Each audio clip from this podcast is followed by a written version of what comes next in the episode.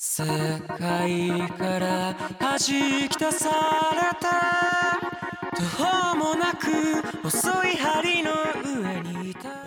and all, and welcome to Dub Talk, the podcast where a group of anime-obsessed dorks discuss their opinions on a recent English dub announcement or review the dub of a series that was recently released on DVD and Blu-ray. I'm Stephanie, and joining me, as always, is the ever-wonderful Megan. Hi, guys! Let's talk about terrorism! Woo! That is shit we never thought we'd say as adults. Yeah, it's just the two of us tonight. Yeah, just us girls. Us girls. Which, all things considered, since it's us, and we don't really need to worry about, like, padding for an episode, because we can just ramble on for ages. We could talk about things like ramen types and explosives and hope and abusive moms. Oh god. That last one though. Oh god. Anyway. We have the best text message conversations when we're watching stuff. I'm just like, are you fucking shitting me? Yup. We sometimes have the weirdest and best conversations. It's great. Anyway. And people still think to seem we live together and we don't. It's weird. We've got what? God's Will thinks we lived. God's Will thought we lived together. I'm pretty sure Arcana thought we lived together. No, I think Arc actually did. I wish we lived together. Felicia and Jill thought we lived together. Oh God. Yeah, spoilers. I live in Massachusetts and Megan lives in Florida. We do not live together. There is a large slab of land we call the Deep South. And New York and all that other shit that's in the way. But mostly the Deep South. Mostly the Deep South. That separates us like, I don't know, fucking shit. like the wall separates the Titans and the people until I break it down Lacus Welt style and go to Anime Boston. Seraph of the End, Vampire Rainstar, where it actually rained vampires at one point. I would like to point out that it took them 22 episodes to realize the you and me thing, and I think I texted you, 6 weeks in, I'm like, oh my god, their names are you and me.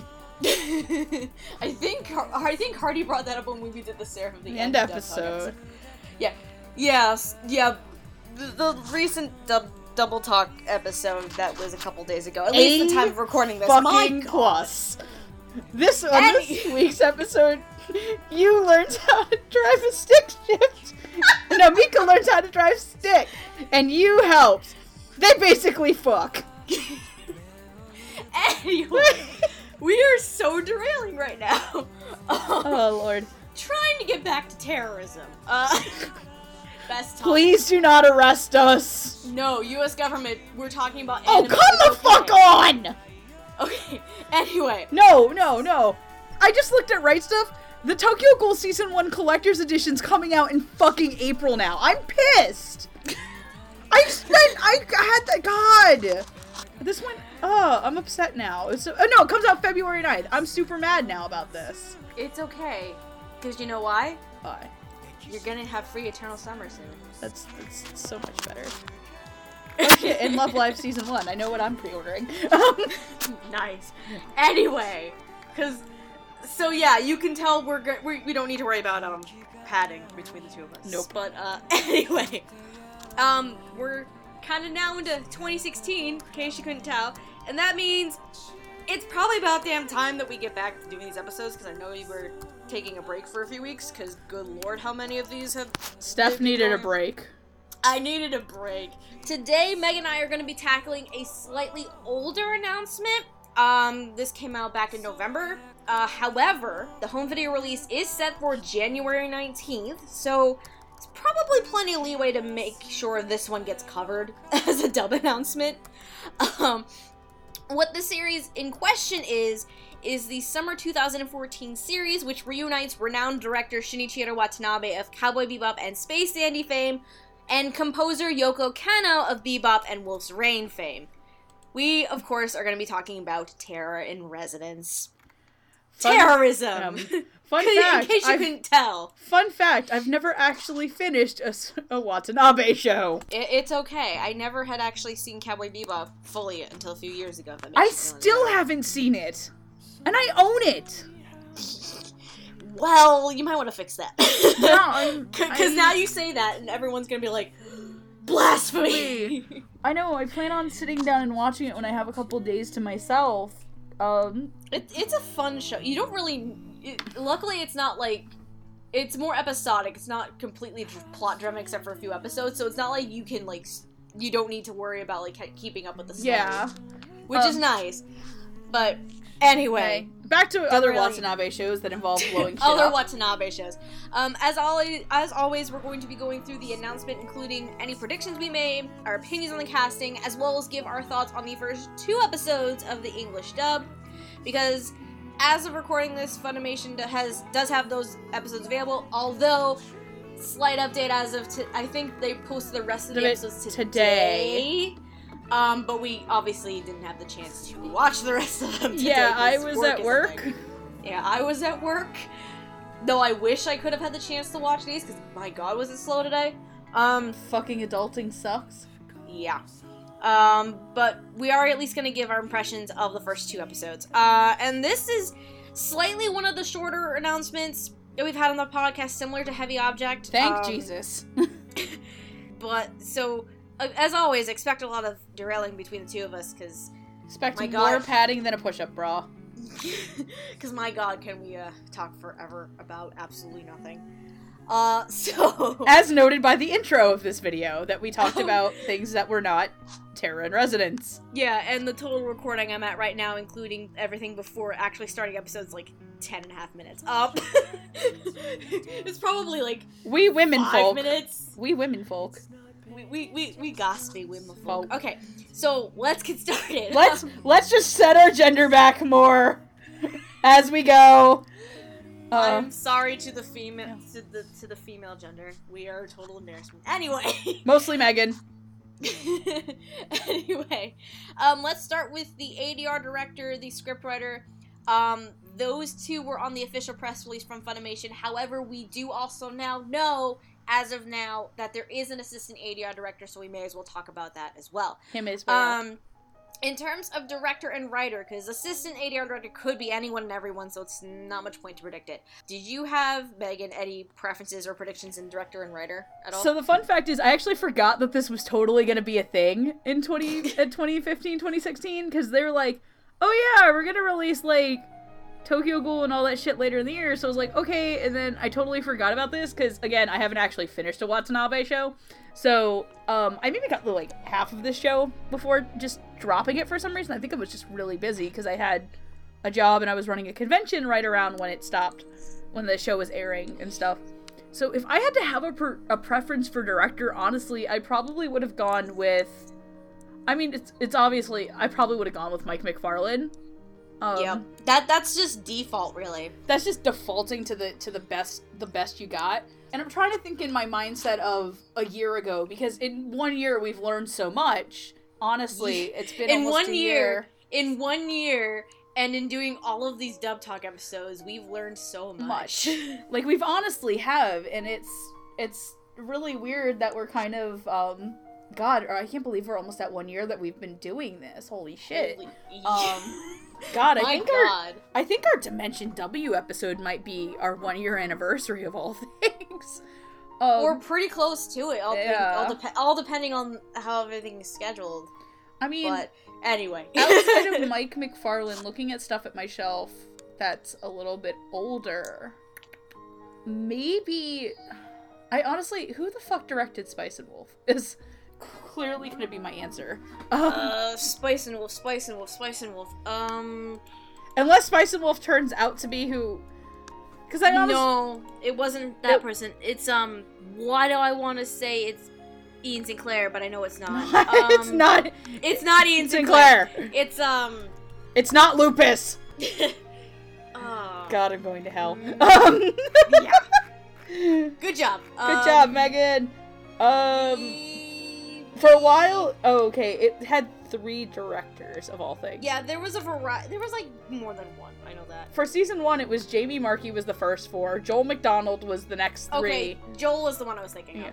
Yeah, I probably I don't think I would have put Joel though. I didn't think this. I think from when I think of Joel McDonald, I think of more comedies. Mm-hmm. And I mean, at the time they were probably recording this, he had a lot of work on his plate considering he was doing One Piece at the time. Yeah. Maybe Colleen. Maybe Colleen would have been my other choice. Okay. Any possible idea of a writer, do you think? Well, a year ago, I didn't think Tatum could do any wrong. Okay, so you probably would have put Tatum a year ago. Maybe Tatum, and then, honestly, maybe Josh and Monica, because I like them as a team. Okay. What I had three possible picks for director. Well, I don't know if you can technically say it's three, because defaulting to Mike McFarland, I don't think you can consider that as a pick at this point. It's just... Because, mind you, my picks are also probably basically, like, from a year ago, and I haven't touched them since then. So this was... I started making these predictions probably around the time when we were really getting going with the Dub Talk podcast. So that's probably something to keep in mind with mine. So, yeah, default to Mike McFarland. And then I had two others. One was Zach Bolton. Fuck, I should have put him, too. He was my second choice out of the two remaining ones. I put Zach Bolton because Death Parade is a thing, and he did really well with that. Because I did this list, I think, around the time when Death Parade Assassination Classroom. Okay, and, that's I was like, how far? Tokyo Ghoul. I think that was when I did this. Okay, list. So this was the beginning of the broadcast W times before around we knew the beginning or midway through the winter ones, at least. Before we knew the glory of people like Alex Organ and Austin Tindall and all that fun shit, and Clifford. Around then, yeah. Yeah, Zach Bolton was one of my picks, but, and also, like, cause I think the other reason I put him in here, because, I think, do you remember, it was the Arslan episode, I think it was, where we talked about, like, how Zach Bolton, for some reason, was missing director-wise from those shows. Yeah, and you thought, like, that's who I thought it was. That's who you thought was like, maybe he's doing Terror in Residence. I'm like, honestly, I don't think so. I'm still convinced he's on Garo, personally. Well, we're gonna learn that tonight. We're gonna learn that tonight too, among other things. Well, maybe I don't know, because we know Garo and Rage of Bahamut are gonna be coming up really soon. Well, Funimation has an industry panel tonight at OhioCon, so that doesn't necessarily mean they're gonna announce this cast though. Just true, like, that's true. But we do know, streaming-wise, Garo and Rage of Bahamut, they're set to have streaming in March, the first couple episodes, and I think the home video releases for those shows are set for April, because I think Funimation posted their April release schedule today. Yeah, and I think part one of Garo and then Rage of Bahamut is also in there for April. But anyway, Zach Bolton was one of mine. I'm not going to say my other director as of yet, because reasons. Writing-wise, though. Why? Because you cut it right. Maybe. Writing-wise, though, I only had one, and it's Bonnie Clinkenbeard, and that's, again, this was while I was watching Death Parade that I made these predictions. Because basically when I started Dub Talk and everything, and it really got going, and I still have this. I have a huge Word document with a bunch of casts and like, that's right, you do. Mm-hmm. So I can keep everything like in track, and Terror in Residence was one of them.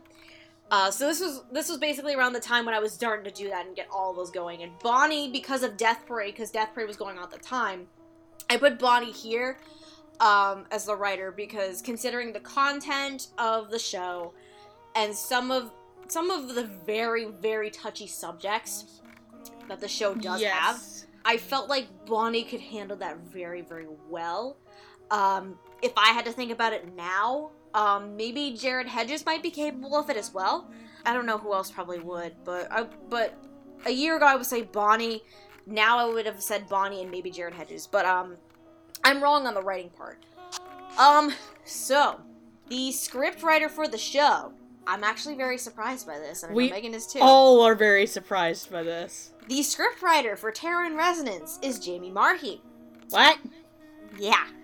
The assistant ADR director, we're going to start there. The assistant ADR director is Jeremy Inman, and the ADR director of Terror in Resonance, and basically my actual pick, I guess you can say, because defaulting to McFarland, not really counting anymore.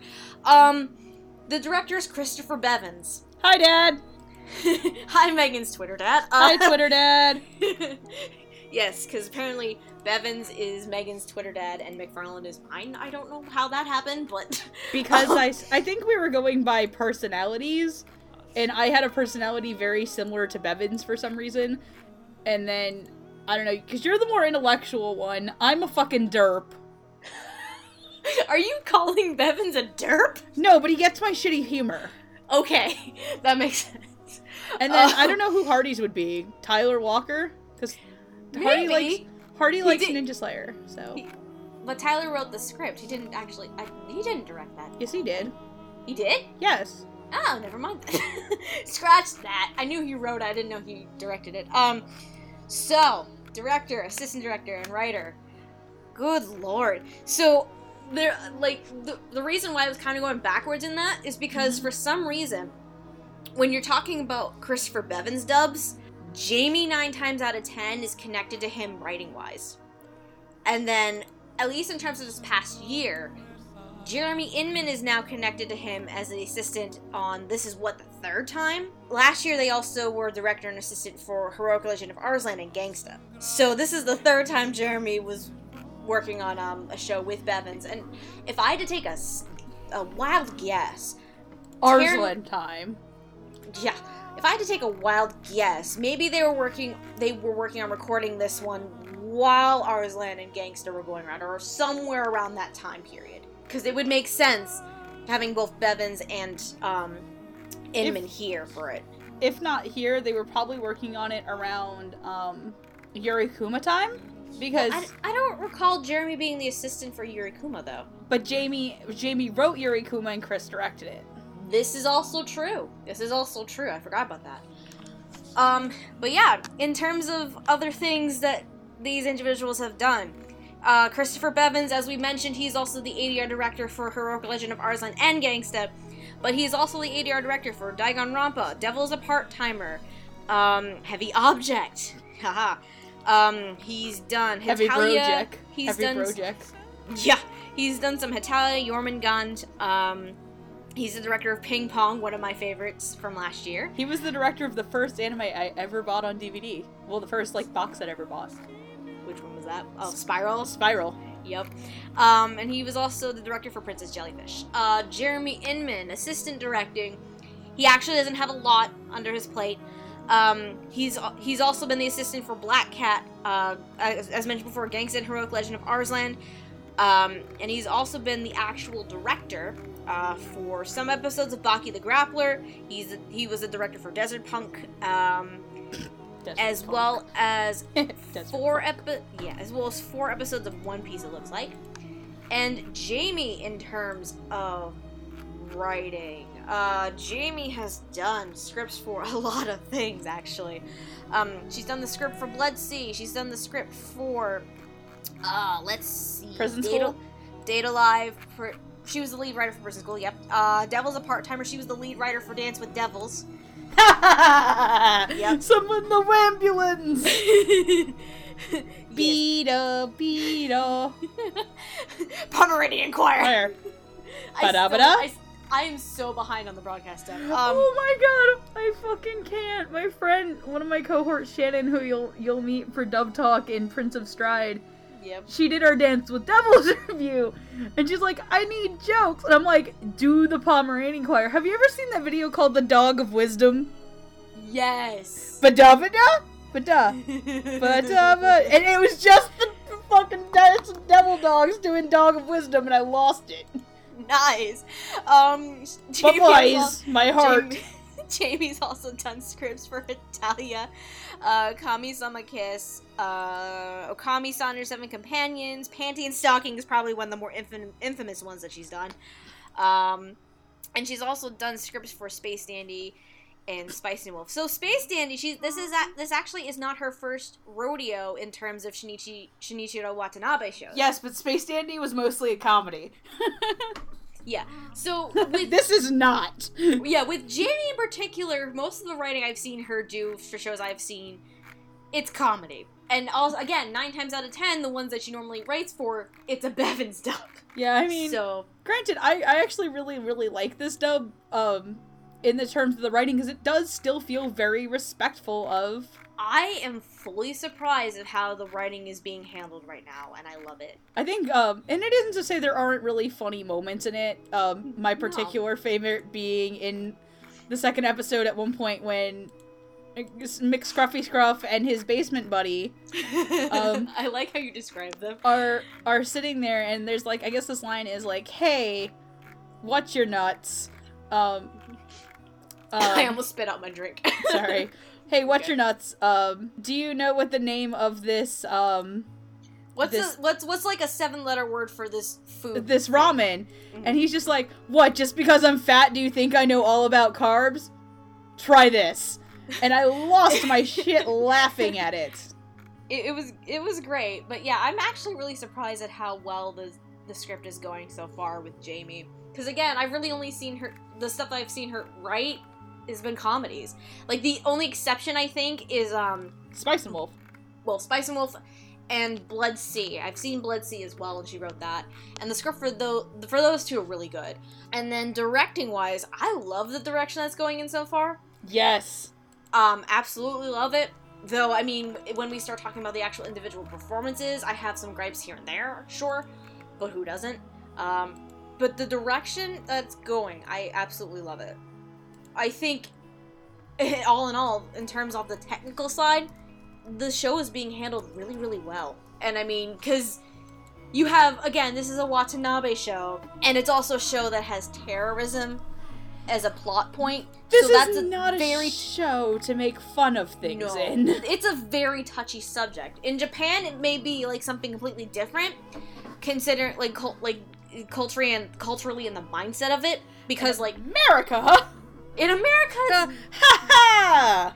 Yeah, 9/11, ISIS, yada yada yada. Yeah, yeah. It's very very different, especially for where you live. Mm-hmm. Yeah. Oh God, especially where you live. Good lord. Like, so it's a very touchy subject, and I think on the technical side, it's definitely being handled very well. Yeah, like, you could do a lot to fuck this up. Absolutely, you could. Based on those 2 episodes, it's definitely, it's going good. Yes, it is. I think it's gonna be handled nicely throughout the entire show. And even some bits of the trailer that we got to see for the release, because obviously there would be more here and there. It sounds really, really good, and it sounds like it's going to be handled perfectly fine. Yes, it is. It honestly, it is super, super, super awesome, and honestly, it was, honestly, really watching it, I actually got more into the show a little bit, but I think it's just because it is such a show that's culturally... more, I don't know how to say it though.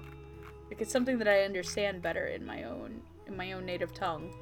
Kind of like BBB. Like, I understood BBB more in English than I did in the Japanese. Yeah, I think that kind of helps a little bit. It's one of those shows where like it's better for us in terms of understanding the context.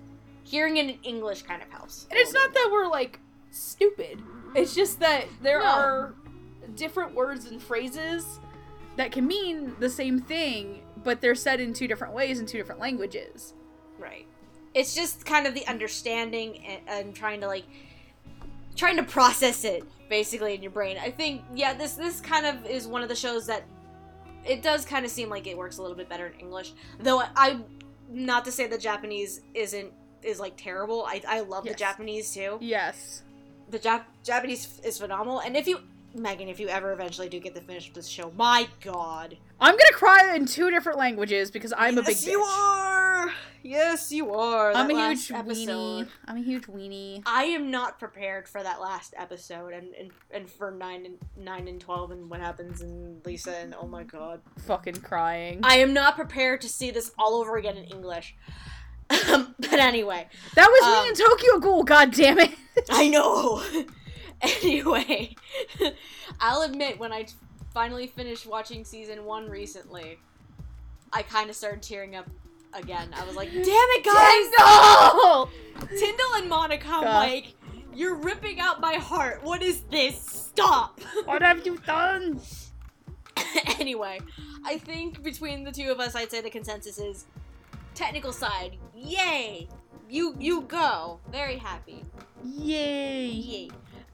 So before we go back into the official press release, because the official press release only had 5 characters announced, and then the director and the scriptwriter. Why? What we decided to do, because obviously there have been more people announced since then. We're gonna talk about 5 members of the police force that play major roles, at least a decent sized role fucking cops. In the show. Yeah, they play a decent sized role in the show. So let's do. I'm trying to figure out how to split this. I think we're gonna do 3 and then 2, because I think Kurahashi and Hamura play larger roles compared to the other 3. Yes. Okay, so let's start with Okuno, Kinoshita, and Mukasa. I probably mispronounced the names. Okuno and Kinoshita are on the police force that are investigating the Sphinx crimes and the terrorist stuff. And the Boomy Booms. And Mukasa is from the Archives Department, where Shibazaki mostly has been working all this time. Fat man in the basement. Yeah, fattin' in the basement. So obviously, I didn't think of anything prediction-wise. I don't know. It had also been a year since I watched 6 episodes of this, and then it was like, whatever. Yeah, I kind of stuck in terms of making predictions for the main 5. Yeah. That's what I did. So, Okuno is Kent Williams, or fuck you, Detective Man. Ha! Playing another fucking detective. Yeah, basically. The birth of fuck you, Detective Man. Yeah. Kinoshita is Anthony Bowling. Woo! And Mukasa is, lo and behold, our wonderful assistant ADR director, Jeremy Inman. Fucking fat man. Oh. Let's see. In terms of other roles, Kent Williams, you've probably heard him in a lot of things by now. As Fuck You Detective Man. Fuck You Detective Man from Death Parade. That's not his actual name. But Hattori from Fruits Basket? Yes. Hattori from Fruits Basket. Gonna cry my eyes out if I ever meet the man in person. What the hell was that? I don't know. You sound like... Have you ever seen the clips of Ghost Stories? You sound like Hillary Haig. I think you showed me some. I think you sounded kind of like Hillary Haig insulting the little brother. God, I hope you're adopted. Nice. Kent Williams is also Deus Ex Machina from Future Dire. He's Karlan from Arslan. Let's see. What else are you? You are... the main owl person from Lupin the Third, the woman called Fujiko Mine. He is also the narrator for Ninja Slayer. If only Hardy were here. And probably if only Hardy were here and not like playing Hootie Pop or something. Yes. And probably one of the more well-known ones. You just didn't know how to come back from that. No. And at least for me, one of the more well-known ones. One Piece. He is also Captain Kudo. Anthony Bowling, he has been doing pretty well as of lately. I would say the most well-known role he has as of now would be as Kagami from Ultimate Otaku Teacher, but he has also been in, I'm just looking at this point, because I didn't pull these up beforehand, he's also done Sekirei, he's done Ping Pong as Manuba Demon Sakuma. He is Hideyoshi from My Bride is a Mermaid, Kevin and JSA, as well as a variety of things. A lot of background roles. I think he's really just started getting a bit more major roles this past year or so. Or at least past few years. And Jeremy Inman, he has done Woodney in Black Cat. I don't know if that sounds familiar to you, Megan. Let me look that up. He's also Woodney. He's also in Desert Punk.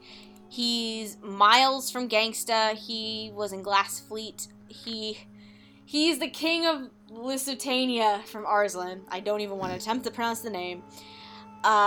He's also done Sky Wizard Academy. Oh, you poor poor bastard. And why were you in that show? And then just a variety of small background roles and everything like that. It's fucking Tauros from Fairy Tail. Nice. Oh, I didn't know he was the fat guy from fucking Mustang's Brigade in Full Metal Alchemist, in at least Brotherhood. He was Fallman. He was one of the people in Full Metal Alchemist Brotherhood. Okay, I need to watch Brotherhood eventually. I've seen the 2003 one, but I have not seen Brotherhood. In terms of performances for these three individuals, Kent Williams sounds like Kent Williams. Anthony Bowling sounds like a nerd because the character is slightly nerdish. Ish. And Jeremy Inman sounds like a fat guy. Fat man! Fat guy! That's really my way to sum this up. That's the best way to sum up Anthony Bowling. Oh, you mean Jeremy Inman? I have a blanket on my head. I have no idea what's going on. I don't know what's today. I don't know what's going on anymore. On today. I need alcohol. Oh no! I just realized something about Anthony Bowling. What? So remember in season 1 of Tokyo Ghoul, after Hinami's mom dies. Oh god! Why? Spoilers. You can cut this out later. He's the guy that he's the glasses guy that Toka axes. That's right. I realized that when I watched it. I forgot about that for like a second. Shoot. I forgot. And that character was also a investigator, and he was slightly nerdish, a little bit nerdish. Like Anthony Bowling plays like these nerd characters all the time. Like he's Kagami, in a lot of stuff. I'm really Kagami is the epitome of that, though. Yeah, he's like New Zealand and Hitalia apparently. He's one of the two guys that that go on the date with fuck you Fujisaki. He's Seki. Yep.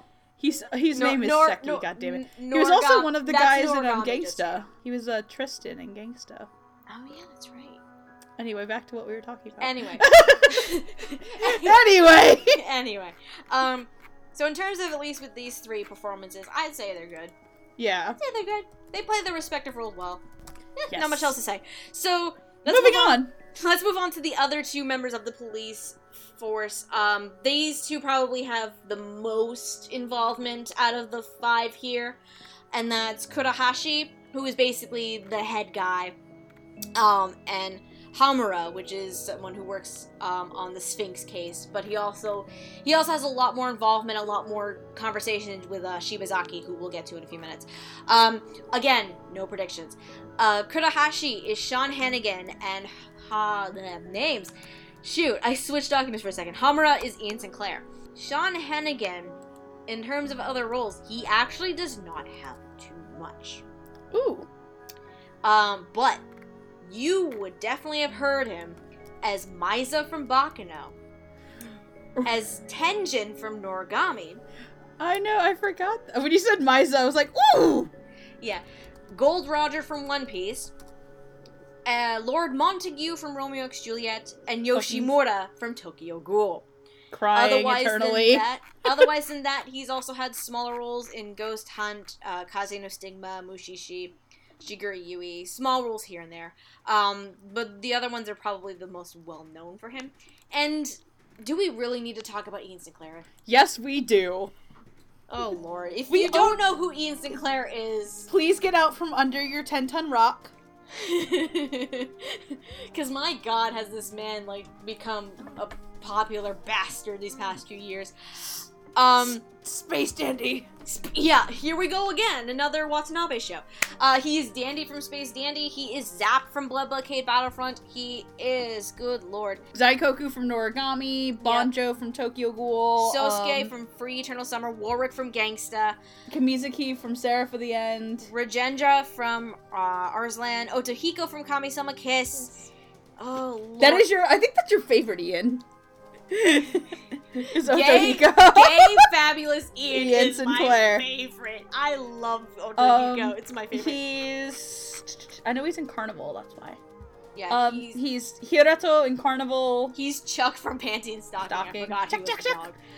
He's Toriko, of course, from Toriko. Brooke from One Piece. Yes. He's Yaiba from Show by Rock. Oh, and this one may be slight spoilers, but we will get to it. He is Mitsuhide from Snow White with the red hair. We have an episode on that soon. Cough, cough, wheeze, wheeze. Yeah, totally got that right. Yes. Tatsumi from Shiki. Mm-hmm. You already said Kamizuki from Seraph? Yes. Okay, yeah. So yeah. No, I'm not gonna bring up my fucking gay vampires. This week on Seraph the End, Mika learns how to drive stick, and you helps. They basically fuck. Anyway, Ian's done quite a lot. He's done a lot of major roles in the past few years now.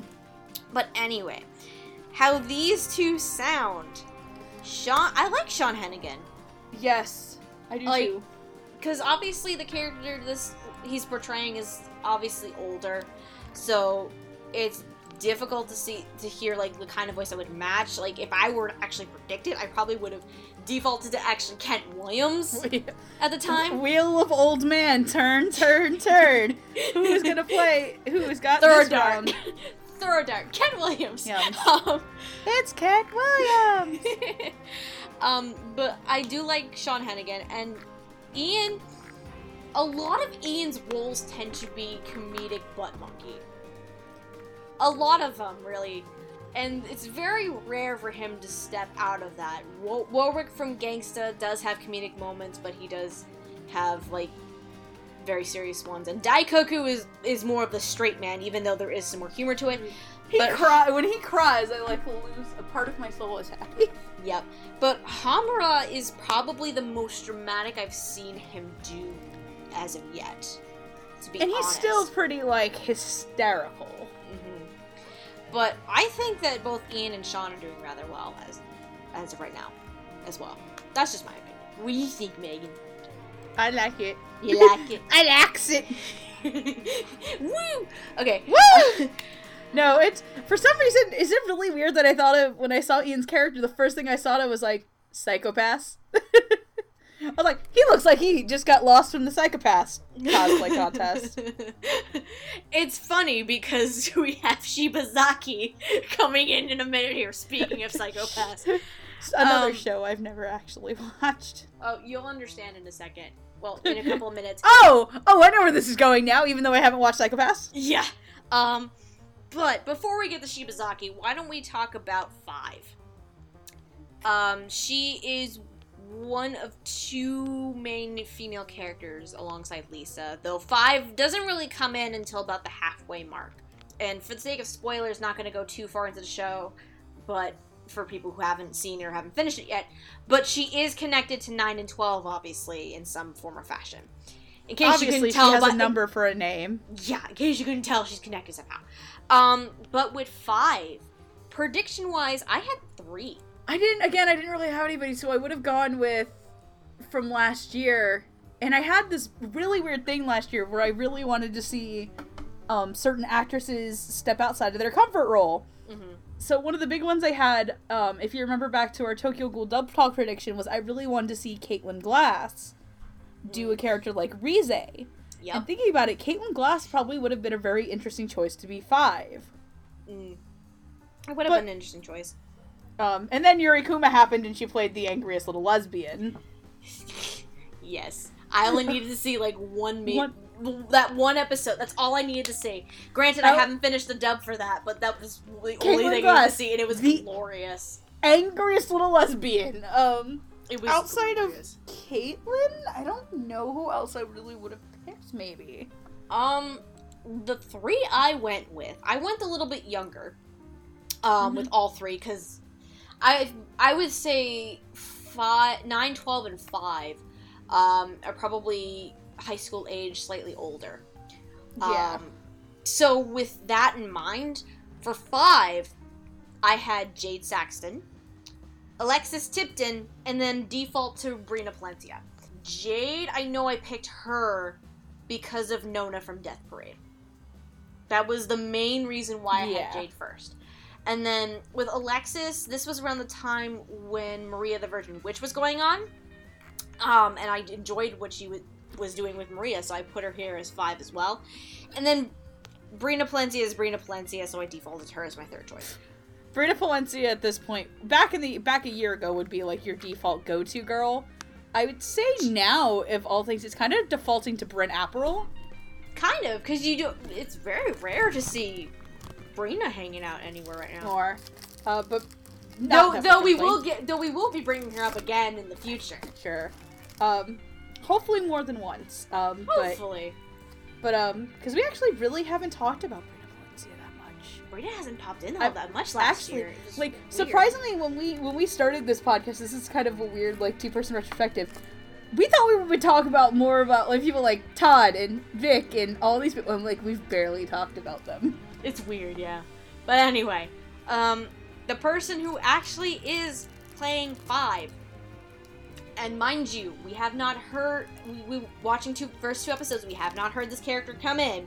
It's Jamie Marchi as 5. So, the only little bit that we've gotten to hear of Jamie, as of now, is from the trailer, because she only had a couple of lines that she got to do.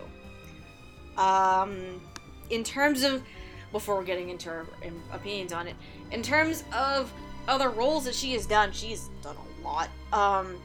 Ona in Death Parade? The woman. Well, the woman. I'm not going to spoil her actual name. I was about to say, yeah. The woman from Death Parade. Rinslet Walker from Black Cat. We have Neko Kuroha from Brynhilda in the Darkness, which is her first Sentai role. That was actually really recent. Junko Enoshima from Danganronpa. Fucking god. She is also, just going down the list, Kana from Fairy Tail. Ginger from Gangsta. More Gangsta. More Gangsta. She's also... She's Itori from Tokyo Ghoul. She's the girl who owns the bar. She is Suyu, or the Master of Trees in Noragami.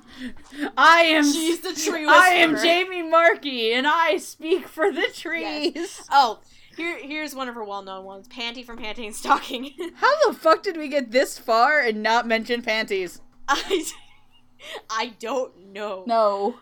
What the fuck is wrong with us? She's Akira from Selector Infected. She is... Another Chris Bevins show, actually. She's Liz Thompson from Soul Eater. She's a lot. She's been around the block. Once or twice. Maybe a dozen times. No, Jamie, we're not calling you a whore. Oh, she's Lulu from Yurikuma as well. Based on, like, the 2 lines that she has that she did in the trailer, I like where it's going. It's a hell of a lot more soft-spoken compared to, like, some of the other roles that she's done. Yes, I enjoy getting to see dramatic Jamie. Dramatic Jamie is nice Jamie. Because we've seen her be the loud, bombastic, like, Jamie. Obnoxious. Mm-hmm. We've seen that a lot. So, hearing a slightly quieter Jamie as 5 in those 2 lines, I think I'm very, very interested to see her actual performance in the show. Yeah, like, if I wasn't getting it on DVD in the next couple of days. Oh, wait, that's right, you're also getting on DVD. Merry Christmas again. Merry Christmas. Yay. Merry Christmas. Oh, yeah, I love you. Yes, yo. Best friends. Get each other fucking anime. We're such fucking weeaboos now. Such fucking weeaboos. Anyway. I swear to God, all of our roommates in Anime Boston are gonna be like, what a bunch of lesbians. I think we're the only two. I think it's 2 chicks! Like, 2 girls, and we're gonna be stuck with a bunch of guys. Oh what my god, fuck? Are we living the reverse harem wet dream? Oh, Lord. Anyway. All I want to see is Zenith fight Amundul about his beard. That has to be a thing. Like, I'm gonna like set up a chair and make like Beard Fight Club and give them like little pointy knives. Yeah, even though Jared's not actually staying with us in the room, this still needs to happen. But okay, look, I'm still gonna make him fight. I know it still needs to happen either way. It's just that I don't care how much fucking alcohol I need to pump in them. Jared actually doesn't live too far away from where the convention center is, so that's why. But lucky bastard. But we still need to have a beer fight. Anyway, Jamie and 5. I am excited. I really want to see this because this is a different side for Jamie that I have not seen yet, and I want to see it. I mean, like, we I guess if we had gotten farther in Yurikuma, we'd probably maybe get to talk about it more, but we didn't get that far in Yurikuma. I only watched maybe one or two episodes of Yurikuma, of the dub anyway, and that was it. Because I was kind of like, But hey, at least Angry Lesbian Kate in Glass. Yeah. That was the best part. And also, the best part of the show! Well, I don't know, because the only three guys in that cast, they're up there too. I mean, Greeley saying Sparkle Sparkle, and then freaking Tatum going, and then Tatum like shubba the dude. Fucking, okay, I totally forgot about Josh Greeley going Sparkle Sparkle. How did I forget that was a thing? Why is that not my ringtone? Sparkle! And then Tatum just going like, Shabba-da-do! So yeah, I know I'm rather excited to see Jamie in this and see what more she's gonna be doing with 5.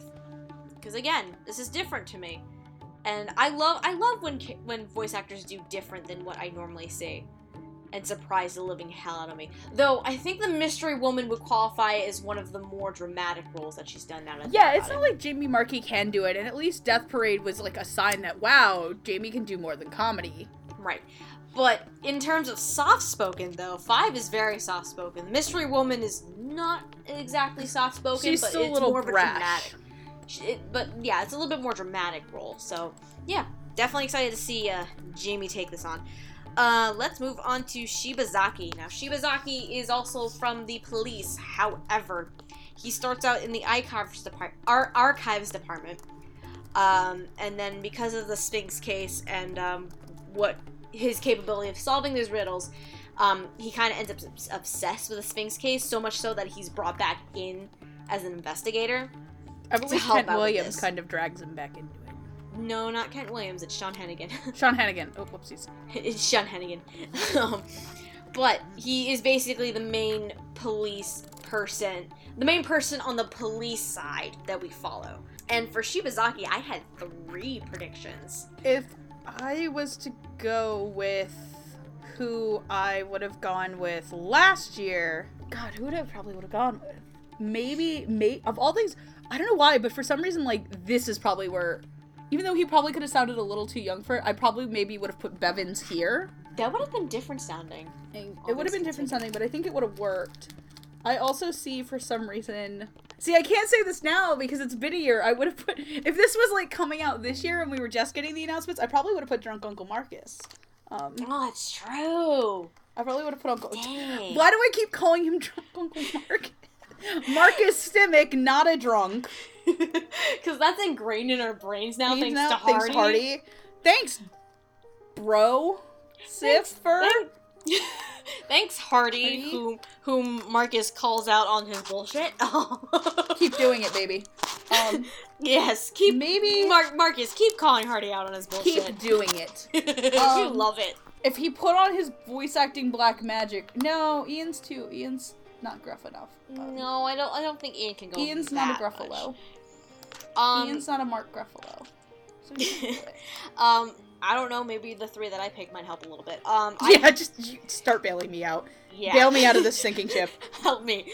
Help me. The 3 I had, the first one I had was Jason Douglas, actually. And that was because of Psycho-Pass, the first season, because he's, he plays freaking Ginoza's dad. In the first season. He's basically Josh Greeley's dad in season 1. Who used to be an inspector. Basically the 3 that I went with, I was trying to keep the gruff voice intact. So Jason Douglas was one. Brandon Potter was another. Damn it, that's who I was thinking of. Yep. Brandon Potter would have been great. And again, and this was also around the time when I looked at this list, I was like, Brandon Potter hasn't done a lot of big roles lately. Let's put him in here. Brandon Potter needs something to do. Of us, my wishful thinking, Brandon Potter needs to do more shit again. And my 3rd would be a default to Christopher Sabat. That was my default. Again, trying to keep with the more gruff sound in the voice. It's none of those, actually. We're all fucking wrong, as usual. It's a different kind of gruff, if I had a way to describe it. It's Robert McCallum.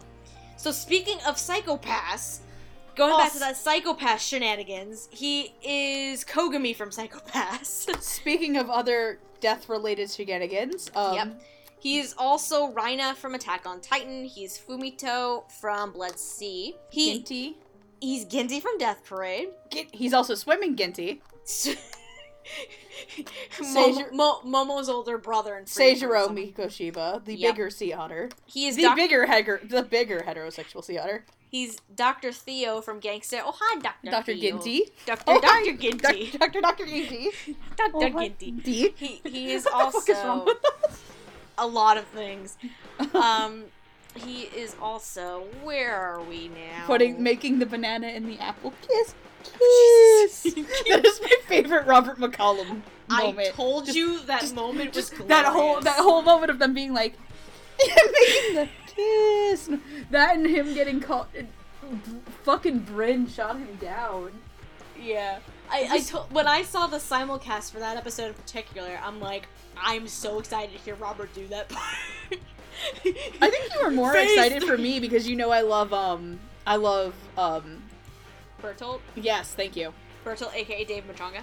Well, Dave Matranga. We can never look at Dave Matranga again. Oh my god. Not after Dramatical Murder. Other things that Robert McCallum has done, he's actually in another mystery. Jalal from Fairy Tail. Yep, Date Masamune from Sengoku Basara. He is also, he's a variety of things at this point. He's Don Quixote and Don Flamingo. Don Flamingo is Don Quixote. God damn it, Megan. And he's also, speaking of other Chris Bevins mystery shows, he is also Wataya from Spiral, which is actually really funny that the first Chris Bevins show I ever bought was a mystery show. That's funny. It was a detective show. How do you feel about Robert? I actually kind of liked it. It was really weird that I texted me, I'm like, I don't understand, one of the problems with the dub I understood. I'm like, I don't really understand the second one, it doesn't really sound off to me. But then again, I hadn't watched the series in the Japanese in the longest time. Mm-hmm. So, from there, I'll let you take it. Okay. I did watch the entire simulcast, and from what I remember and what I recalled, Shibazaki is very, very gruff, like, very low bass baritone, and that's why I went with Jason Douglas, Brandon Potter, and Christopher Sabat, because they are in that similar range. Robert, while he's a little bit more, I would say, like a baritone, if anything, it's not quite as gruff as I imagined it to be, to be honest. Hell, if anything, I would say Shibazaki is pretty old, and Robert makes him sound a little bit younger, if anything. Yeah.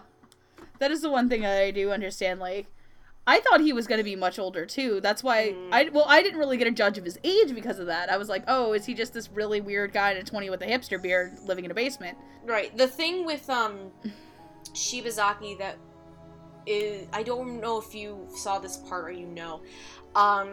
Shibazaki, there's a point in his story where he talks about living in the small village, like, I think it was a few years after it was affected by the atomic bomb or something like that.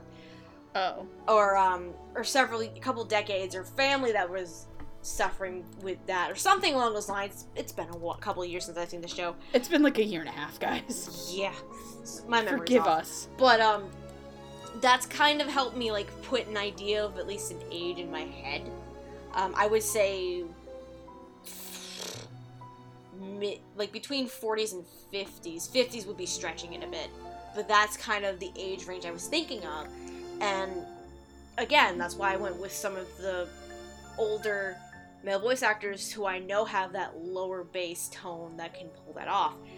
Robert, even though I do like it, I'm not saying it's terrible, it's just I still think it's a little bit young for the character, and it's not as gruff as I imagined it to be. Though I can imagine he's gonna pull through with it either way, to be honest. Yeah.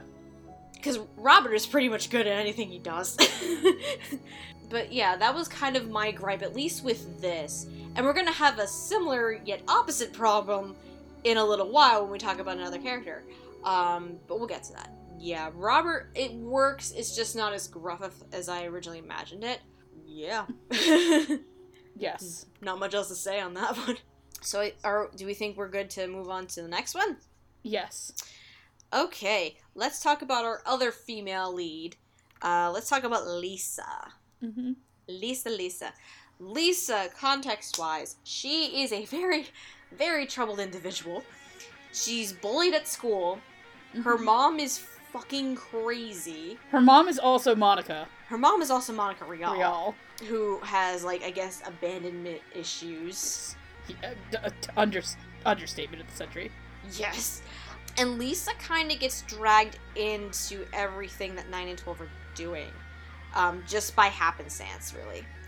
And she becomes essentially their accomplice throughout the show, and she kind of gets this different understanding about what they're doing and what they're trying to accomplish, and she kind of, I don't want to spoil too much, but yeah, she gets involved quite a bit with 9 and 12 and with what's going on. I had 2 predictions for Lisa. I don't know what you had, if you were thinking a year ago, Megan, but I drawing a blank. Okay. The 2 that I had, one was Bryn April. Probably Bryn April, because I would have wanted to see her more in more things. Mm-hmm. And then the second one, I'm pretty sure this was because I was watching Assassination Classroom and Tokyo Ghoul Route A at the time. I had Lindsay Seidel as well. Yes. Glorious chameleon Lindsay Seidel. I felt like either Bryn or Lindsay could pull off Lisa pretty well, all things considered. Who actually got Lisa, though? I probably should have put her, instead of being 5, as Lisa. I had her in the show, just not the right character. It's Jade Saxton. Yay!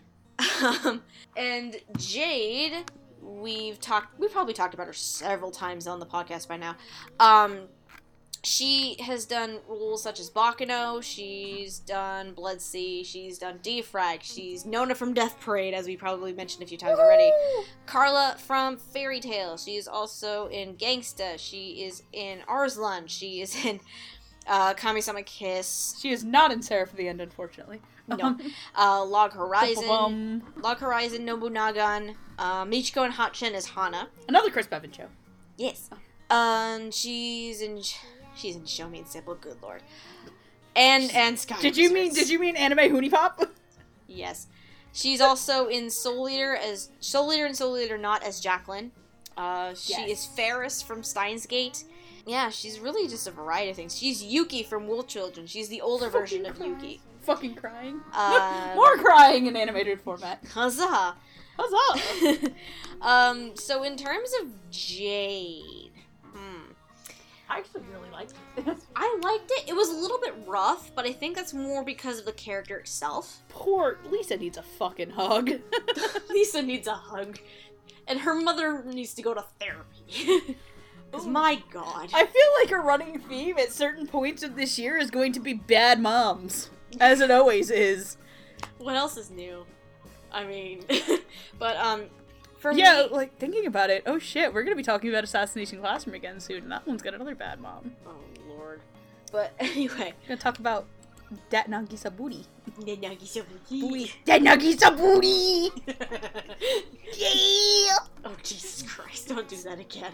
Yeah! Why, is it too white for you? Yes. It's gonna break my brain.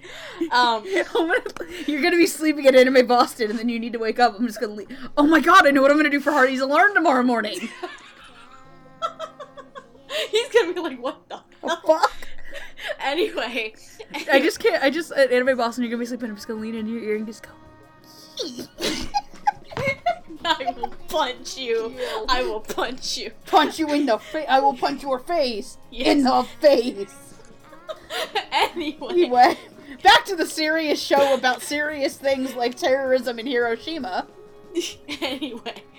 Going back to Jade. I thought it was a little bit rough, actually. Mostly because, obviously, the first thing we saw was the trailer. And it's Lisa who actually opens up the trailer. And that sounded a little odd for me, how it sounded. And then the first episode that I watched, it was still kind of rough. But I think going into the second episode, it started growing on me a bit more. And I think considering how Lisa's character progresses and she does become a bit more relaxed, I think it'll be a lot more natural for Jade as she keeps going in the show. Yes, I think it will too. Yeah, that was my only concern with her. I was like, so far, almost all of the people that I've talked about, I've either been fine with or I have some problems with. I think that's just because, again, I haven't seen the show in as long as everybody else has. So I think I don't find it as rough, but I can see at points where I was like, okay, she sounds really awkward, and yeah, there are times her crying doesn't convince me as much. Yeah. She's not the most convincing actor in the show. Yet. Not yet. You want to know who is the most convincing person in the show, though? We're getting there. Segue. Let's talk about 12. I'm surprised we're talking about him first, but okay. Well, 9 is the lead, really, between the two.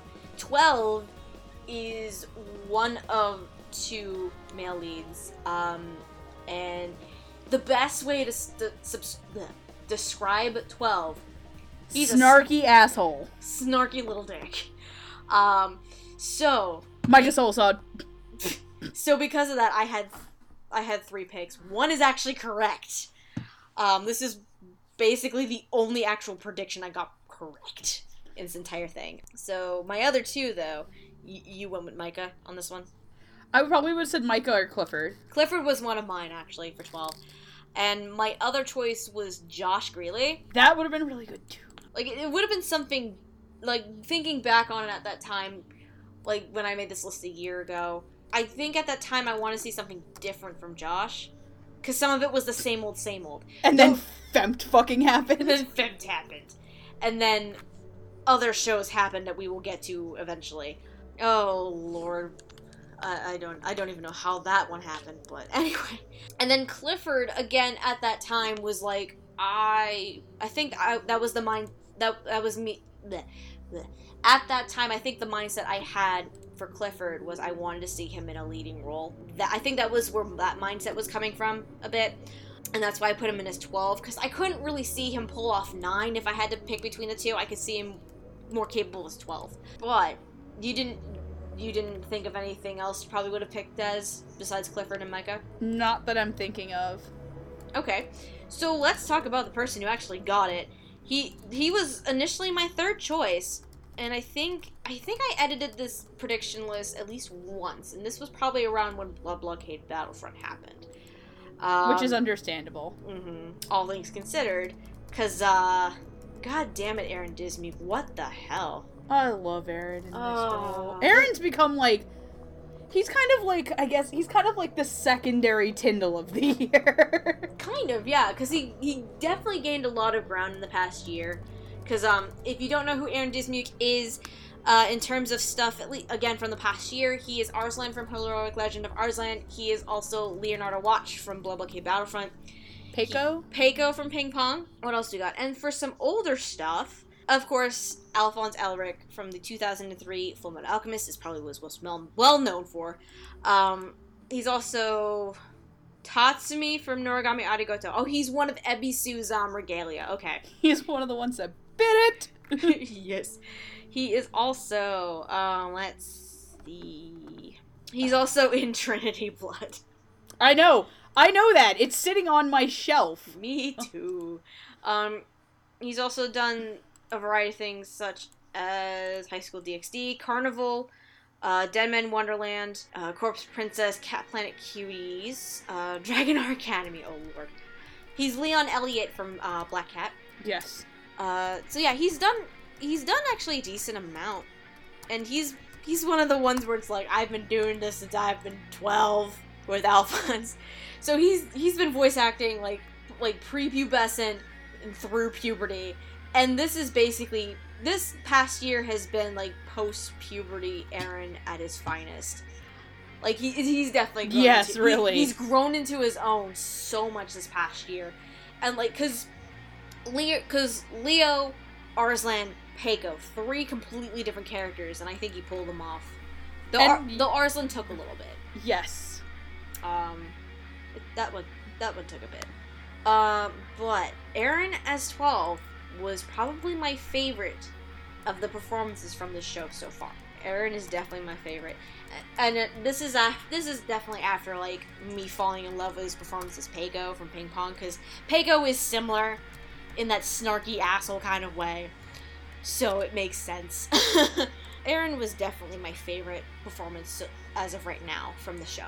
I would say even for me too, that is also my favorite performance. I was kind of already like, second he opened his mouth, I was super invested in it. Especially for me, the scene where they're at the pool. Oh, that was great. I just enjoyed that, and like how dorky 12 is. Like, he's such a little dumb shit. He's like, such a little pissy. He's such a dummy, but at the same time, like, if you cross him, he will be asshole. He's fucking legitimately terrifying. He is. Like, he plays like the masks that 12 wears really well, but he also plays 12's true nature extremely well. Like, that's one of the things that I think Aaron's really good at doing. That's why I can't really wait to see how much more goes and to have it on my shelf. Because I really like the way that certain directors take Aaron, and Bevins and McFarland being the best two with him. Absolutely. Because, like, again, the past year, BBB was under McFarland, and Arslan and Ping Pong were both Bevins dubs. So Bevins is kind of the best person to mold him. Absolutely. Yeah, not much else to say. Aaron's my favorite so far in this show. Absolutely my favorite, and I want to hear more snarky asshole 12. Who also threatens people that they will kill them. That shit scared me. Yes. I was like, where did nice, innocent Aaron go? Out into the garbage. Out into the garbage with the Teletubbies costume. Anyway, I guess that means we can move on to the final member of the cast. Our wonderful... Nine! Let me not say that like a Nazi. Yes. If anything, I would say Nine is the main lead of the show, even though we do get perspectives from basically five characters. 9, 12, Lisa, Shibazaki, and 5. But 9 is essentially the main lead, if I had to, like, pick someone. Because a lot of the stuff that goes on, he has a lot of stuff that goes on externally and internally more than anyone. Lisa, I would say, is the second that would have that too. But 9 is essentially the ringleader between the duo, and obligatory glasses character as well. Yes.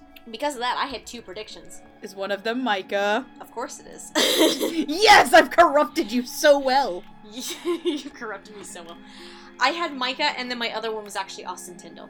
Micah was kind of the default, but Austin, again, when I made this list probably about a year ago or so, this was because of Tokyo Ghoul and Assassination Classroom and Maria the Virgin Witch. That's why I basically put Austin here, because I suddenly liked what he was doing, and I was like, I want to see him here. And I feel like Austin would have pulled it off wonderfully. All things considered, him and Micah, they both would have done well with this. Megan, if you had to travel back in time a year ago, who would you have pegged as 9? Gee, I fucking wonder. Gee, is it Micah? Gee, everybody should be Micah. Everyone's Micah, even Lisa, even even Lisa's mom. Oh God, even Lisa's mom. Oh Jesus. Oh God, shit. We were doing what episode? Okay, Arslan was out. Wouldn't have put Justin there, because we were just kind of getting to know Justin, and Mika didn't talk for, like, 6 episodes. Kind of going through my repertoire. I know he's a little bit older sounding, and this is going to sound really weird, but this is because it's from another Bevins dub. Okay. John Bergmeier. And hear me out on this. Okay. Back in the day, because this is, again... going back to another Bevins dub that was a mystery series. Oh, Spiral. Going back to Spiral. That again. Well, one of the teenage characters was played by John Bergmeier. He actually was in it, and so was, he was Eyes, and he had to do this horribly, horribly shitty British accent. Great. Oh, no, it is glorious. I probably wouldn't put them there, but I can't think of anyone else really besides Micah. Yeah, again, with, like, for me, 9, 12, Lisa, and 5, I was trying to go with voices that would stick in that specific age range. Yeah. So I was going with the younger voices. John Bergmeier, like, you said that, I'm like, huh? What? But the thing is, I've heard him actually play younger. It's like, I haven't. Josh Greeley. Maybe Josh Greeley, just to see him to try to do something different on that end. Ooh, that's true. Like, if you were to talk to me now about Josh Greeley, then maybe I could have seen him as 9, but a year ago I would have been like, you're high. Maybe the other person to think about this, and I'm kind of going, like, I'm staring at my Baccano set and it's staring back at me. This is going to sound really weird. Uh-oh, what? Joel McDonald could have done a good job as well. Ooh, now that you say that. And now thinking about a Baccano too, Jason LeBrec is also in there as Locke. That's true, too. Jason LeBrec would have been a good... But again, I wouldn't have thought of Jason LeBrec a year ago because I clearly got brought up during Noragami. Yeah, none of us thought about Jason LeBrec a year ago. Because we completely forgot that he was a human that existed. But anyway, I will admit I'm thoroughly surprised at who is voicing 9. Hey, Megan, do you want to say hi to your Twitter dad again? Hi, Dad! Hi, Chris Bevins. So yeah, Christopher Bevins is voicing 9. Very surprised by that, actually. But, before getting into more impressions on that, in terms of stuff he's voiced, he was Apollo in Aquarion. He's also done, oh lord, he's Hagakure from Danganronpa, which, by the way... Stoner Dad! It was weird. Stoner Dad! I have Hagakure stories for the Danganronpa episode. I have so many stories for that episode. I swear to God. We just have to hold Zenith down for a day. Yeah. I swear to God, I first watched it and it sounded fine. And then as it progressed, it went into weird surfer dude mode. I'm like, that what is Hagakure. But Hagakure is a weird surfer dude. I'm sorry. He's a weird surfer. It's a weird fucking stoner. It was weird. Oh. Anyway. Other roles. He is also Narcissus from Arslan. He's Japan from Hitalia. He is Yogi from Carnival. He is... Kanon from Spiral. I will never forget that role. He's, For one reason only, and I will explain it after you're done. I completely forgot that he was Fastener from Panty and Stocking. Well then, he is also Mercutio from Romeo and Juliet. Trees! What else? It's only about, going back to Yurikuma, he's life cool. He's one of those goobers. He's the only one that does not have a weird tick like Josh Greeley or Tatum had in the show. He really, what life cool was, is like, this is the law. Why are we not following it? I am the law! Shut up. Okay. So, what? What did I do now? Oh, Jesus. So, in terms of... Sparkle! In terms of... What the fuck? I am the Lord Sparkles! I just want Josh Greeley yelling that now. I'm dying. Okay. Harder than it was the night before Pimp Miss? Not as bad as that. Why do you all want me to write the Pimp Miss Carol? Why does it have to be me? Because you started it off so well. I did not started it. Okay, fine, I did. You started it off Anyway, talking about Chris Bevins. Let's talk about my dad. Talking about Bevins. Talking about dad. Talking about Megan's Twitter dad. Not my actual dad, even though I am adopted. So fuck my biological dad. So going back to Robert Ishibazaki, and the problem I had with Robert was that it sounded a bit young for Shibazaki. I have the opposite problem with Christopher Bevins here as 9. It works for the personality and the character itself, but it actually sounds a little bit too old for the character. So I had the opposite problem as I did with Robert. Considering, like, 9's personality and the stuff that he goes through in the first couple of episodes, I think that's fine. It's just, like, at the same time, like, it's Christopher Bevins. He's kind of older compared to, like, some of the younger voices that we hear. And especially since he's playing off of Aaron most of the time, Aaron and Jade, it's a little bit too old, honestly. Like, I like it, but it just sounds a little old. That's my only issue with it. I can understand where it came from, because I was watching, I was like, oh, okay. But then again, I've seen Chris Bevins play a high schooler before. I think that's my problem, is I haven't seen him attempt younger voices before. Oh, I have, and it was about 12 years ago. Oh, well, 12 years ago. Yeah. He probably would have been in his 20s or 30s. What is the name of Josh? What is the name of Josh's bear again? It's... Life Beauty? Yes. Life Beauty, because Tatum was Life Sexy, if I remember correctly. Anyway, back to what I was saying. Back to Bevins again. Back to Dad. The thing is that, like, again, I hate to keep bringing this up, but it's because it's, like, the one mystery show that I know Bevins from. Oh, Spiral. I'm gonna have to watch that eventually so I understand what the fuck you're talking about. Here's the kicker. Okay. Here's the kicker about Bevins' character, and this is why I will forever remember this series and why I have it on my shelf. Okay. Other than that, it was one of my favorite animes during high school, and it still kind of is that Chris Bevins does play a high school-ish character named Kanone Hilbert. And Kanone, here's the thing, two of the characters lived outside of Japan. So as they explained, this is back in, like, can we call it the Dark Ages? Like, back when Dragon Ball was considered new? Okay. Like, this is when Dragon Ball was considered new. This is how old this fucker is. Like, Full Metal Alchemist had yet to be completed. Oh, Lord. This is old Funimation. There was these two characters, Eyes, who was John Bergmeier, who lived in England, and Kanone lived in America. So the explanation behind Kanone to how to make him sound like he was American, not America, that's Eric Vale. See, that's Eric Vale. Was that, dude. So all the Japanese characters, like like Greg Ayers, Monica Rial, Laura Bailey, Caitlin Glass, Gwendolyn Lau, who the fuck else was in that show? Bunch of old Funimation veterans. Like, this is before Vic Mignogna was a thing. That's how old we're getting. Like, Sean Schemmel was a bit villain in this fucker. Jesus Christ. So was Sunny Strait.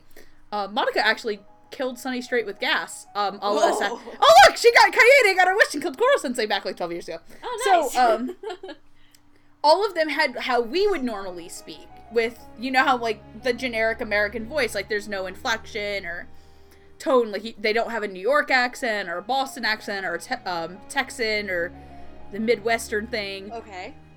Except for Kanone, where Chris Bevins had to play this, like, evil villain character talking like this. Are you serious right now? I'm not fucking with you. Oh my god. My god. So they had to, basically that's how they told Kanone apart from everybody, was they gave him this very thick southern draw. And that is the only time I have ever heard Chris Bevins play a teenager. Wow.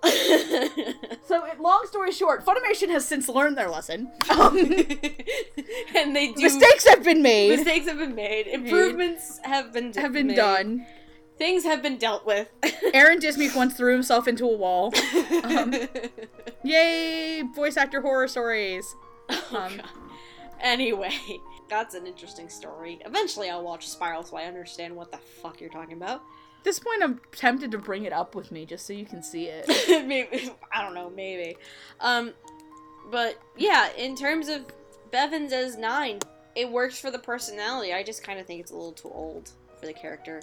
And if being old is the worst part about it... You're fine! I mean, I really bring up the whole old comment because he's playing off of Aaron and Jade. Yeah. So that doesn't help that situation, but... I think it's gonna be fine.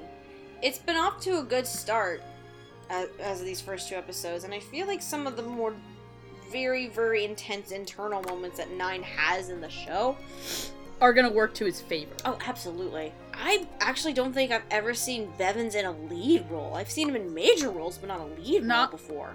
Not a lead, nor, I don't know. Just I feel like it's gonna work to his advantage, inside. His favor. Yes. Words. Yeah, I think it's... Things. I think it'll work, but yeah, I just came to the realization, I'm like, I've never seen Bevins in a lead role before. Yeah, like, honestly, I haven't. Like, ever since picking up on voice actors a hell of a lot more, he's mostly been, like, major roles or minor roles or in the background. Because I think it's more he's I think that's the big thing about it, is that Bevins is always, I'm always more used to seeing him as a director than actor. Right. And even when he's directing, he'll still take on at least decent-sized roles. There's never a lead before. Yeah. This is different. And I think it works. I really honestly didn't notice the old thing until you talked to me about it. Yeah. Like, if I was like, oh, I really like this. And I'm like, really happy I bought this. And I was like, and then I mentioned, and I'm not having buyer's remorse, not in the least. Yeah, no. And then I mentioned it to, and I mentioned the older comment to Megan, and she was like, now you say that. Yeah, a little bit. But honestly, if that's the worst thing I have to say about Bevin's performance as of right now, you're fine, sir. You're okay. I feel like it's gonna work. The performance will end up great in the end, and the only issue I'll probably have by the end of it is that it just sounds old. That's it. That's probably the only gripe I'll have by the end of the show once I rewatch it. And if that's gonna be our biggest gripe for the show, then good on you, Bevins. Good on you. So with that, overall, how do you think you feel about the dub as of the first two episodes? I feel like it's gonna be a lot easier for me to get into the show more, because again, it wasn't that I didn't dislike the show, it was just that at that point in, God, this was what, summer of 2014? Yeah, this one was summer 2014. This is also the same season as Tokyo Ghoul season 1, yep. Free season 2. Mm-hmm. There was a lot of other, like, if you're talking about, like, more exciting or action-packed shows, there was a lot more going on compared to Terror. And this Residence. Isn't, and the thing is, it's not that I was against a show like this. It was actually, I actually quite like, despite of all this, I'm gonna sound like such an asshole right now. Oh no. I'm gonna sound like such a fucking dick. Despite how I think I come off to a lot of people, I'm not actually, like, somebody who enjoys watching, like, super loud, screamy stuff. I actually very much like, kind of, like, introspective stuff. Okay, and this is just to go over what was summer season in 2014. Yeah. Regardless in quality of the show. Mm-hmm. You had Akame ga Kill, yep. Andala Zero, yep. Barakamon, yep. Free Eternal Summer. Can I just say, before you keep going, Barakamon better be released and have a dub? God damn it, Funimation. God damn it, Funimation, where is that? Back to my little rant. Nozaki-kun was coming out. Yep. Black Butler Book of Circus, Love Stage, Psychopaths, the re-edit of Psychopaths season 1. Yeah, because season 2 was that fall, I think. R.E. Hamatora. Yep. Space Dandy 2. Yep.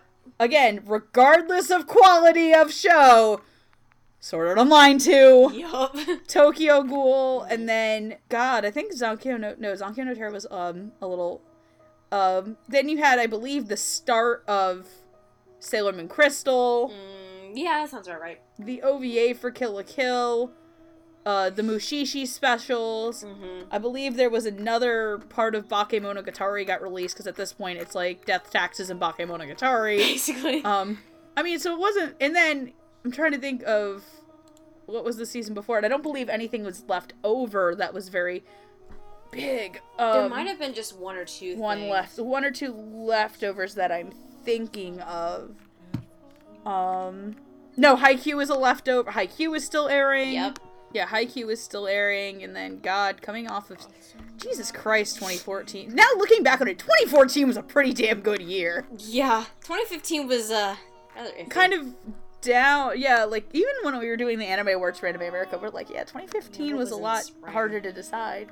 Because looking back at 2015, looking at what came out that season, you had, like, yeah, spring 2014, there were shows like, Ping Pong, Riddle Story, Ping Pong, quite complex, yeah, Ping Pong. Fairy Tail was just kicking back in again. Regardless of quality.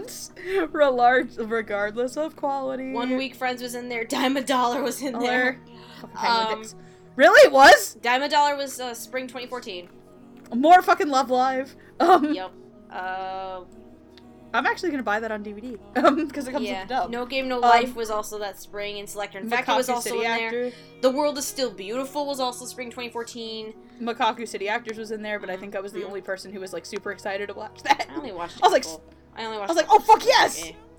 Oh, I love that series. And then, yeah, I mean, What else did we have? This kind of got lost in the 2015 mix. Like, everyone had it really highly rated, but I don't think a lot of people were like... Megan.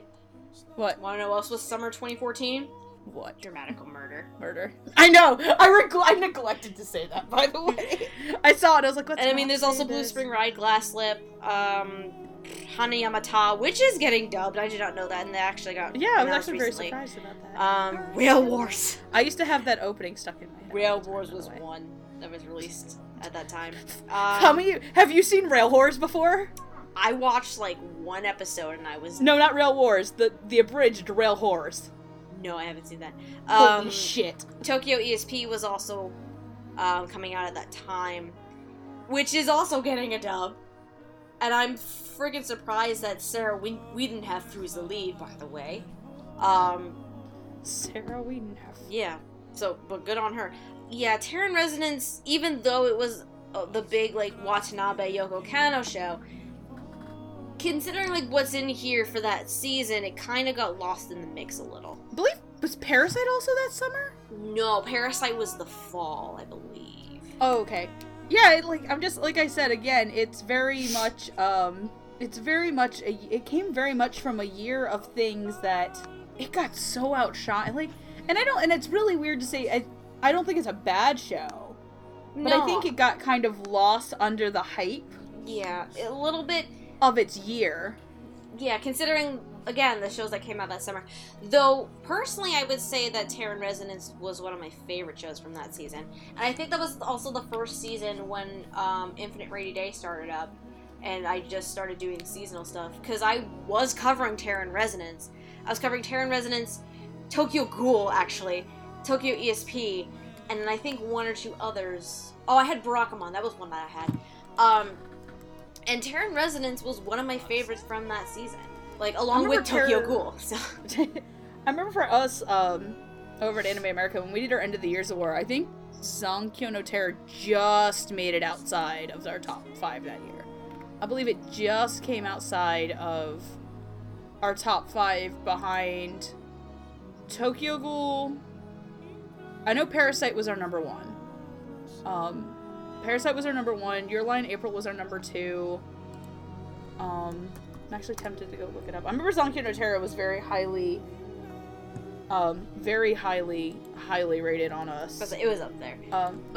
By our fan base. But the point is, considering what else was going on that season, it kind of got lost in the mix. But in terms of the dub itself and the first 2 episodes, I think it's headed in a great direction. It's being handled so well.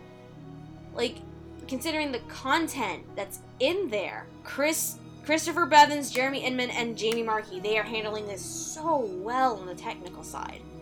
And I'm very, very surprised at how well it's handled, especially on Jamie's part.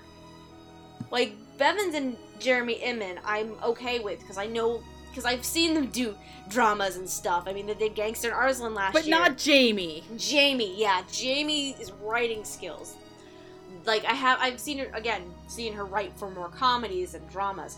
So, and again, this is being handled so well right now, and I really have to give her props for that. Like, if it continues like that, I may already have an early contender for best writing for a dub. The W Awards for 2016. And in terms of performances, like, there were some that were rough here and there, some that I have, like, age issues with, and then there's Aaron Dismuke being a snarky dick, and it's fantastic.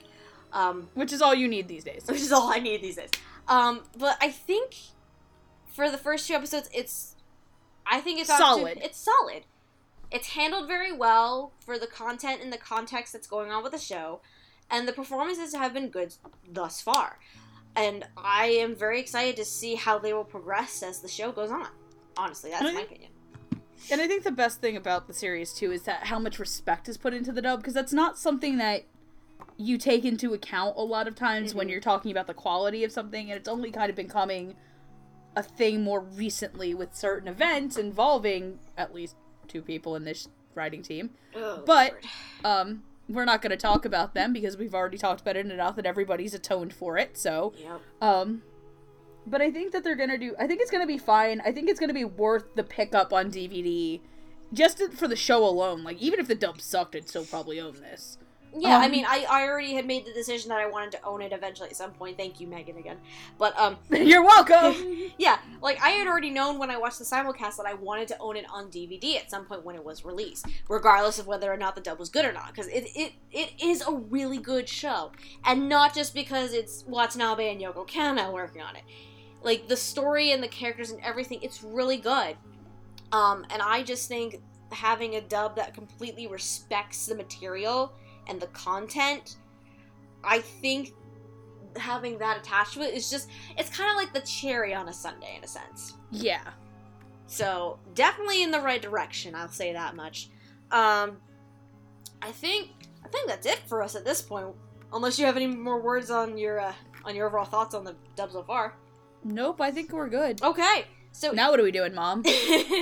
So if you are interested in seeing the dub for Terror in Residence or Zankyou no Terror, as mentioned in the beginning of the episode, the DVD Blu-ray sets will be released on January 19th, which means it'll be out by the time you see this. Oh, probably. I might try and aim to get it out maybe the day after the DVD release, who knows? But yeah, it comes out January 19th, but if you want to see it somewhere right now, or you don't have the money to pay for a DVD. But I want it now! Yeah. You can also see the dub and the simulcast of Terror in Residence on Funimation's website. The simulcast is available free for users. The dub, however, is under the Elite subscriber paywall, minus the first two episodes. The first two episodes of the dub you can see for free. But just get a free 14-day trial and marathon it. The 14-day trial is available if you wanted to try and marathon it really quickly, because, again, as of today, the entire dub of Terror in Residence has been posted at the time of this recording. Again, 14-day free trial if you want to catch all of it, of the dub, want to quickly marathon it. If you want to do that, it's only 11 episodes, you can do it. Yeah, I know. It's a shorter show. It's really good though. If you do decide to do the 14-day free trial, word to the wise, as I tend to try and remind people every so often, cancel it when you're done. Yes. If you do not want to pay monthly for the subscription service, in order to access the free trial, it does ask for your credit card information. If you do not want to pay for more than the 14 days, I would cancel that right away. Or else it will start pulling out money monthly. But, and I'm going to put the Hardy Pants on for a second. But, more than likely, you will be so enamored at the over 9,000 episodes of anime dubbed in English that you probably will not want to get rid of that Elite subscription. Honestly, it is worth it. It really is. And again, in terms of finding the DVD Blu-ray, you can probably find it on Right Stuff, on Amazon, through Funimation itself, or any of your local retailers that you typically buy your anime from. That's really it. As we've been going on for almost, well, technically, in terms of the audio recording, we've been going on for almost 2 hours. But mind you, We're gonna cut this down. Yeah, it's gonna be cut down because there have been a few points where things happened. Screaming was had, and they moms were upset. Yeah, they involve a little show called Your Lie in April. Time to go get Noah out of the basement. I'll go get Noah from prison school. Yes. Let's go pick up our son. Yeah, because FYI, at the time of yet he's older than us and has a son. He spawned another self. How does he has two spawns? Well, he almost has two spawns. The other one isn't born yet. 2.5 spawn. But yeah, the thing in question, because at the time of recording this, the wonderful big announcement that we've been waiting for the dubcast of Your Line April has come out. Fucking finally! About damn time. And to answer the question that everyone will probably ask in like 5 seconds, yes, we're going to do an episode of Dub Talk 4. That's why we're dragging Noah out of the basement. Noah out of prison school. Noah's coming out of the basement. Which it'll eventually go up. I don't know when. So, as mentioned before in both the W Word episode and as well as the update video I recently posted on this channel. The next episode is going to be Snow White with the Red Hair, with myself, Megan, Hardy, and Katie coming along. Woo-hoo. And then after that, it's either going to be something else that we've been planning for a while, or it's going to be all of those goddamn winter broadcast dumps. I'm kind of hoping that if I watch Prison School, we can get Hardy to watch Carnival, and we can do the Carnival episode, finally. Yeah, because as of right now, it's just you and I for that one. I would love to have Hardy do Carnival with us, because I want to hear him get pissed about something. Oh, God. So, I guess it's time to go watch that trailer. It's time to go watch that July and April trailer. Bye, kids! Bye! Bye, naughty children! Bye, guys. I guess if you like all this stuff, you can subscribe and shit, or things. And if you want to follow our shenanigans on Twitter, our Twitter handles are in the description below. But if you don't want to look in the description, because either you're... I understand, Baka. She is Queen Era 2. That's Queenira with the number 2. And none of you will ever figure out why. No. Except for Lilac, who knows? I don't remember. I don't think you told me. But, and I am Lilac Anime Review, but the word review is spelled R-E-V-U-E, because Twitter characters. And yeah, if you want to follow our shenanigans on Twitter. Our drunk Wednesdays. Oh, God. Oh, double talk. Yeah, you can do so. But yeah, that's it for us tonight. Because we've been dragging this on forever and being interrupted by 20 million things, like your line, April and Hardy, for some reason wanting us to be his freaking alarm. So, night-night, sleep tight, and don't let the Eric Vales fight. Oh. Eric Vales fight. Or stab, or pimp, or make you turn tricks on the street. Or cry. I'm just gonna type that out. Night-night, sleep tight, don't let the Eric Vales do one of the following. Good night! Good night! Bye, guys. Have a good night. Night. Oh, yeah, and that catchphrase of yours. Oh, yeah. I don't normally put it in here, but otaku on, my friends. I thought you did. Not normally for the podcast, but everything else I do. Okay. Whatever. Bye. All right.